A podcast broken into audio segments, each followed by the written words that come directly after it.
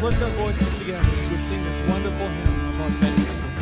Oh God, our help in ages past, our hope for years to come, our shelter.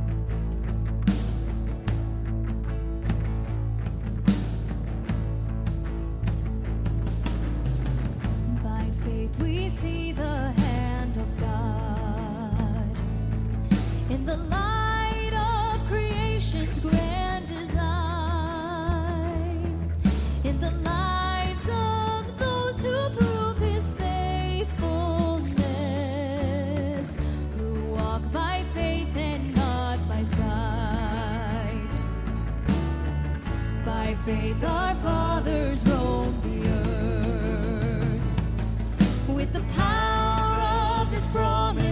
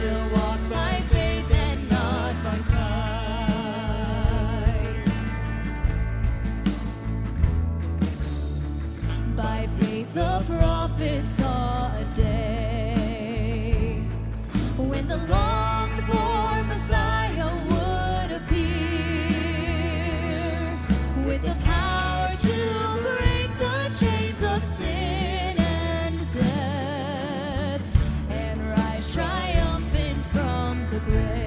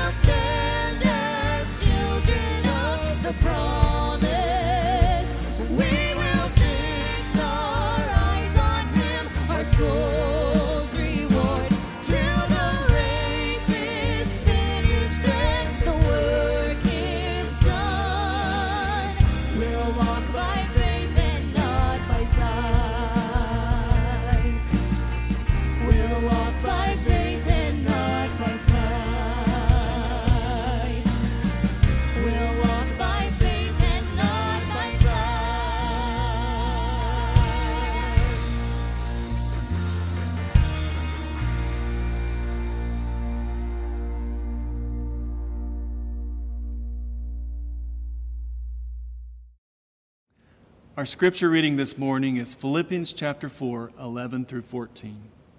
For I have learned to be content, whatever the circumstances. I know what it is to be in need, and I know what it is to have plenty. I have learned the secret of being content in every situation, whether well fed or hungry, whether living in plenty or in want. I can do all things through him who gives me strength. Good morning. Thank you for worshiping with us. It was five months ago. Oh, how our world has changed in five months. The world of COVID 19 is a different world in which we live in. Five months ago, I shared the annual sermon. Do you remember the key verse for the annual sermon this year?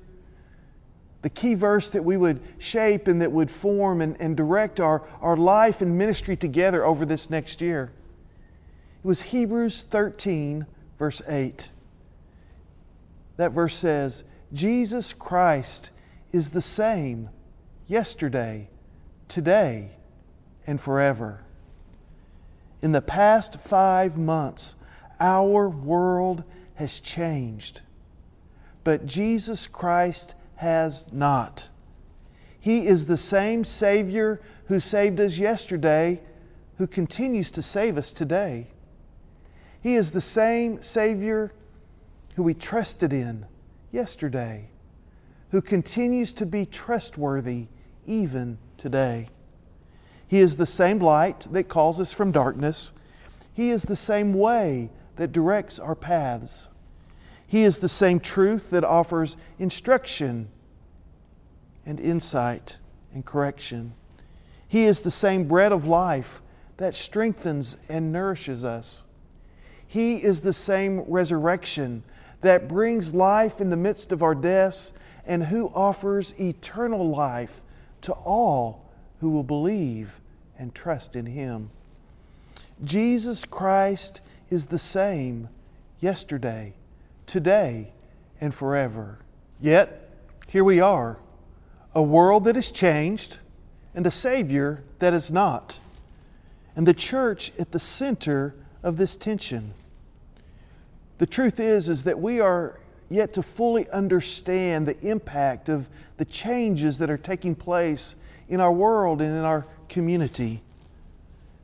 But what we do know is that churches that are able to navigate these changes are the churches that will continue to, to be and to have the presence of Christ in our communities and in our world.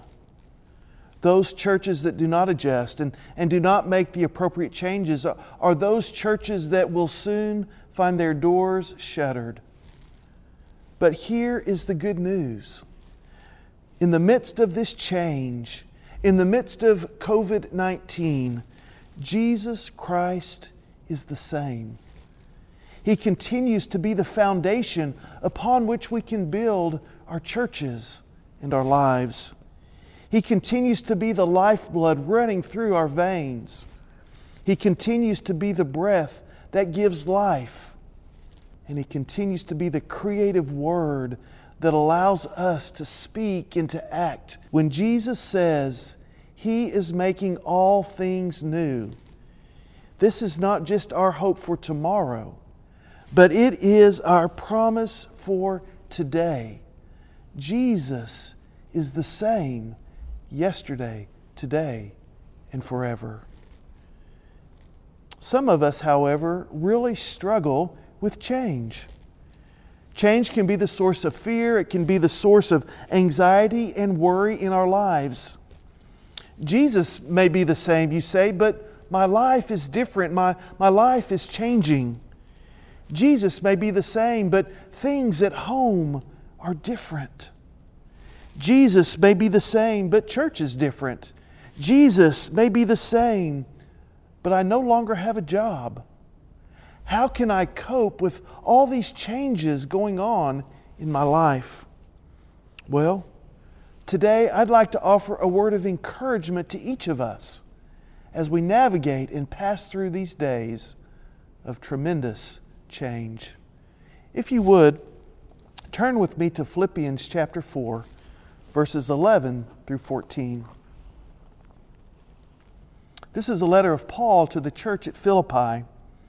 We'll begin in verse 11. Paul says, Not that I speak from want. Paul is in prison. And he says here, I'm not speaking out of any want or need that I have. It's interesting that just a few verses later in chapter 3, Paul tells us all the things that he's lost in the eyes of the world, that, that he's given up, that he's suffered as loss because of following after Christ. And here he is in prison, writing to the church at Philippi. Not that I speak from want, for I have learned to be content in whatever circumstances that I am. I know how to get along in humble means, and I also know how to live in prosperity. I know how to live in every circumstance. I've learned the secret of being filled and the secret of going hungry both of having abundance and suffering need. I can do all things through Christ who strengthens me. Nevertheless, you have done well to share with me in my affliction. Paul speaks from his prison cell. He speaks to share good news with us. He speaks to help us to, to fight through and to, to battle through times of change, times of lack in our lives. And he begins by saying that he has learned to be content. Now, content doesn't mean to, to settle for second best or to just be resigned to whatever circumstances that you find yourself in. No, to be content means that Paul says, I have enough.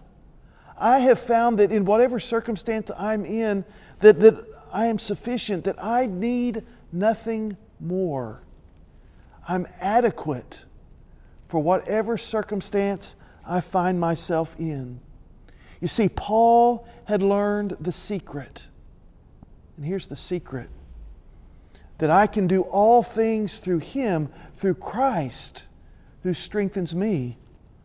Paul's secret is this Jesus is the all sufficient one who, in any circumstance that Paul finds himself, that Jesus is sufficient, that Jesus is enough. No matter what the challenge, what the shortfall, what the surplus, Jesus is enough. And because of this, even in prison, even when he's lost all these things that the world would say are so important, Paul says that he needs nothing else. He's content.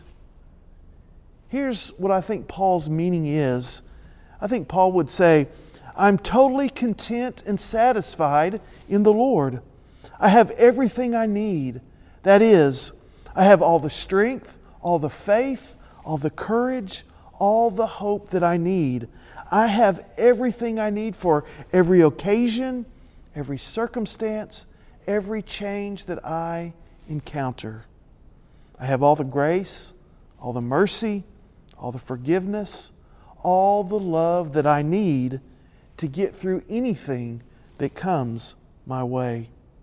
In Jesus Christ, I have everything. Now, for Paul, this is a contentment that he has learned. He says, I have learned this is the way he lives his life. This is the practice that he has established. It is the attitude with which he encounters every situation and circumstance and situation of life. It is the decision that he's made to trust, to obey, to follow Jesus Christ as Lord of his life. His secret is the result of discovering that Jesus is sufficient for all of his needs. When things are going great, Jesus is enough. When things are difficult, when he finds himself lacking, Jesus is enough. Paul has learned to be content in Christ. He's discovered that no matter the circumstance, Jesus is enough. Jesus' strength, Jesus' courage, his faith, and his wisdom, those are all the things that Paul finds in Christ Jesus. And he's experienced them through all the circumstances and situations of life. Do you know what I think of when I, I read this passage? When, when I think of Paul sharing how, in, in the good times and in the bad times, that he's found himself content and satisfied in Christ Jesus. This makes me think of marriage. 30 years ago, this past March, Gay and I took our wedding vows. We promised to love, to trust, and to be faithful to one another for better or for worse, for richer or for poorer, in sickness and in health and in cancer, in life and in death. In other words, we declared, we vowed that we would build our marriage and our family upon this truth that we would be enough for each other. We promised that as husband and wife, we would seek no other person, regardless of the circumstances that we found ourselves in.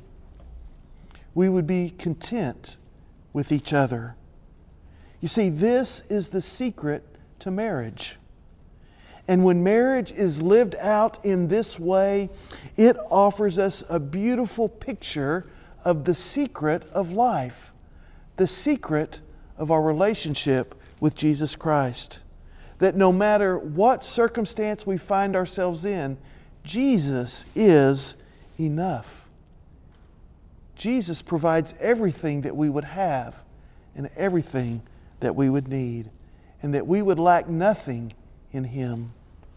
So, in the world of COVID 19, what does it mean to be content and to find our strength in Jesus Christ? First, it means that even though this virus is taking control of many areas of our life, that we can still be content and satisfied and have enough in Christ Jesus. Yes, people are hurting. We are hurting. We are afraid. People are frustrated and people are angry. Some are spiraling downward. But here is the secret Jesus is enough. We must believe in Him, trust in Him, follow and obey Him.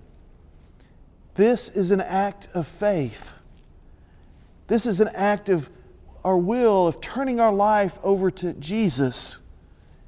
It's adapting and adopting an attitude of Christ. It's committing our lives to Him. And when we surrender our life to Jesus, we will receive His love, His grace, His mercies, and we will find the strength for the hard work, the hard work of living our lives, of finding healing in our lives, the hard work of learning to be content in every circumstance. Secondly, this means that in our marriages and in our families, we can also find contentment. More than anything, COVID 19 has impacted our families. We've been forced to live together and to interact with each other more than ever before. We've taken more walks together, played more games together, binged more television together, cooked together, worked together around the house and around the yard. More meals together has meant more conversations with each other. Online worship has meant that our living rooms have become sanctuaries, places of worship in our own homes. And while the front porch has seen its share of visitors, the back porch has become a place of reconnecting and deepening our relationships with our family members. Yes, some families have found themselves in crisis, needing help, encouragement, and instruction in figuring out how to be a family. A family that actually lives and shares life together.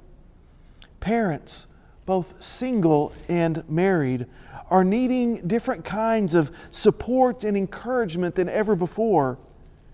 The church must discover and minister in different ways, strengthening marriages, developing parent skills, coming alongside parents and grandparents, and developing new ways for families to worship with one another, to learn, and to serve together as we look to the future. Wouldn't it be incredible if God, during this season of COVID 19, revived and renewed our marriages and our families? If our contentment will begin first with Christ, I believe that this contentment will follow in our marriages and families. And finally, this means that our churches must also learn to be content and satisfied in Christ Jesus. He is our strength, He is our purpose, He is our mission. Let us remember that the world has changed, but that Jesus, in His call on our lives, has not. And while the church is not going away, the church, I believe, will never quite look the same as it did even just five months ago. People who love and study and work in the church are saying that there may not be a path back to where the church was then. Churches are beginning to reopen across the nation. But a new world impacted by COVID 19 needs a new church, a new church to meet the needs, new needs, and to minister to a different people. It will be critical and crucial over these next weeks and months that we learn to let go of what is no longer effective and that we learn to embrace the new movements of the Spirit of God in this time. First Baptist begins that journey tonight at 7 o'clock. We will gather together for the first time in 12 weeks for an outdoor evening of praise. Our worship team will lead music, we will offer our prayers, and I will bring a brief message of encouragement. Comanche Street will be closed so we will encourage you and invite you to, to enter into the church parking lots from Eufaula Street. We will gather in front of the sanctuary. So bring your long chairs, and you'll be able to sit there along Comanche Street under the trees there. Uh, sit by your car or inside your car if, if that's where you feel safer. But we will begin that journey of coming back together and of reuniting ourselves in fellowship and worship with each other tonight. And then next Sunday, on June the 7th, we will gather in our sanctuary for worship at 1030. We are asking everyone to RSVP online or by calling the church office to let us know so that we can make sure we have adequate seating as we'll be sitting and observing social distance. Our ministry staff has developed guidelines to create the safest environment possible for us to worship and gather back together. These guidelines will be made available to you online and, and through some emails that you'll be receiving in these next days. For those unable or not yet ready to return to church in the sanctuary, we will continue to provide online worship each week. The world is changing, and so must we in the way we do church. If we find our contentment and our strength in Christ, these days will be filled with many new things and new opportunities. Our message of faith, hope, and love remains the same. The gift of God's grace, forgiveness, and eternal life continues to offer stability and a foundation upon which to build our lives, our families, and our churches during these changing times. those who are overwhelmed by change, by guilt, by shame, by hopelessness, can still find a faith and trust and a foundation for their life upon Jesus.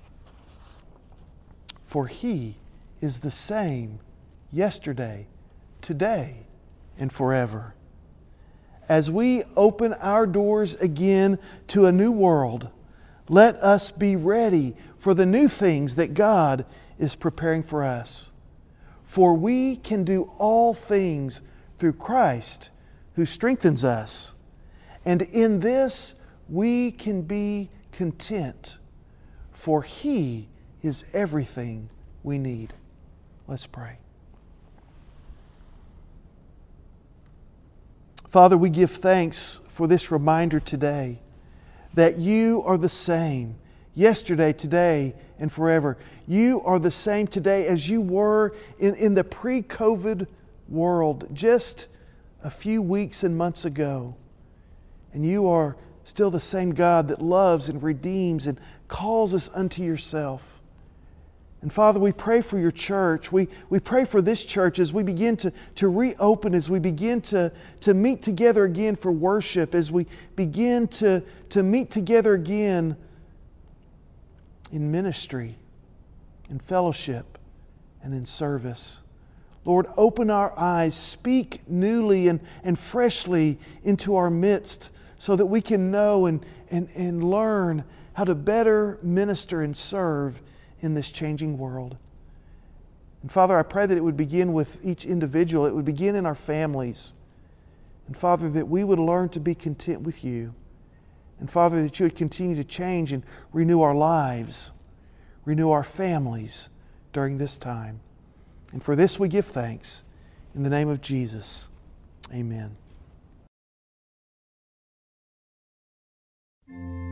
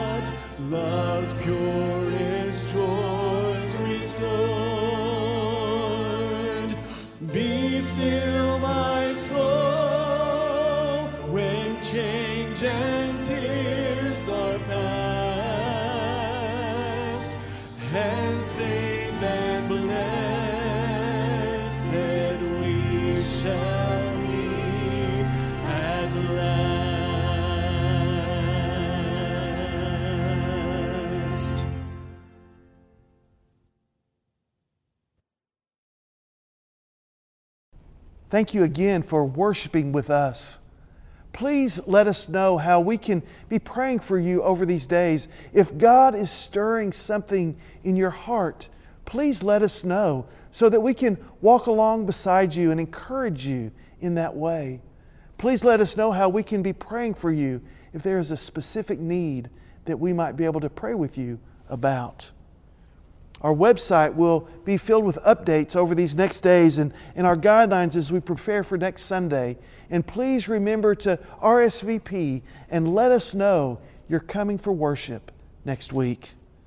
And tonight, I hope you'll be able to enjoy us for an outdoor evening of praise and of worship. We'll begin at 7 and look forward to seeing you as you come back to First Baptist and as we worship together tonight. And now, our Minister of Worship Arts, Chad Smith, comes to offer some instruction and encouragement as we prepare for worshiping together next Sunday. Thank you, and God bless. Hello, First Baptist Norman family. I am so excited to share with you that beginning Sunday, June 7th at 10:30 a.m., we are resuming our in-person worship here at the church. And we want you to know that it's important for everyone who plans to attend to go online and RSVP for this service. You can also call the church office. We want to make sure that we have enough room to accommodate all who wants to come. So please go online or call the church office to RSVP.